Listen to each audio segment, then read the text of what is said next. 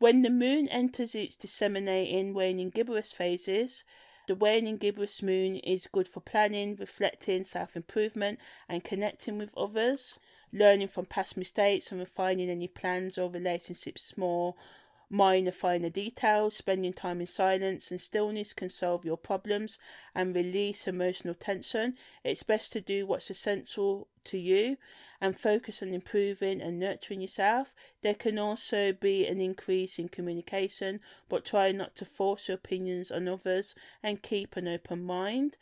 Reflect on ways to enchant your life by thinking about the repetitive thought and behaviour patterns and what you can do to change them slowly. The waning gibbous moon is also a great energy to meditate, spend time with, uh, or re collaborate with your highest self or any higher power you believe in.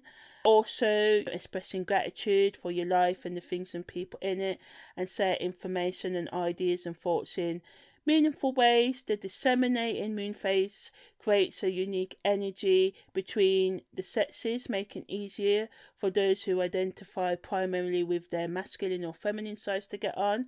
The best use of this opportunity is to explore the balance between your own desires and responsibilities and open your mind to new possibilities. With so much energy in the air, it can be a time of excitement and growth. So don't be afraid to explore your emotions and find creative solutions to any problems you're going through now.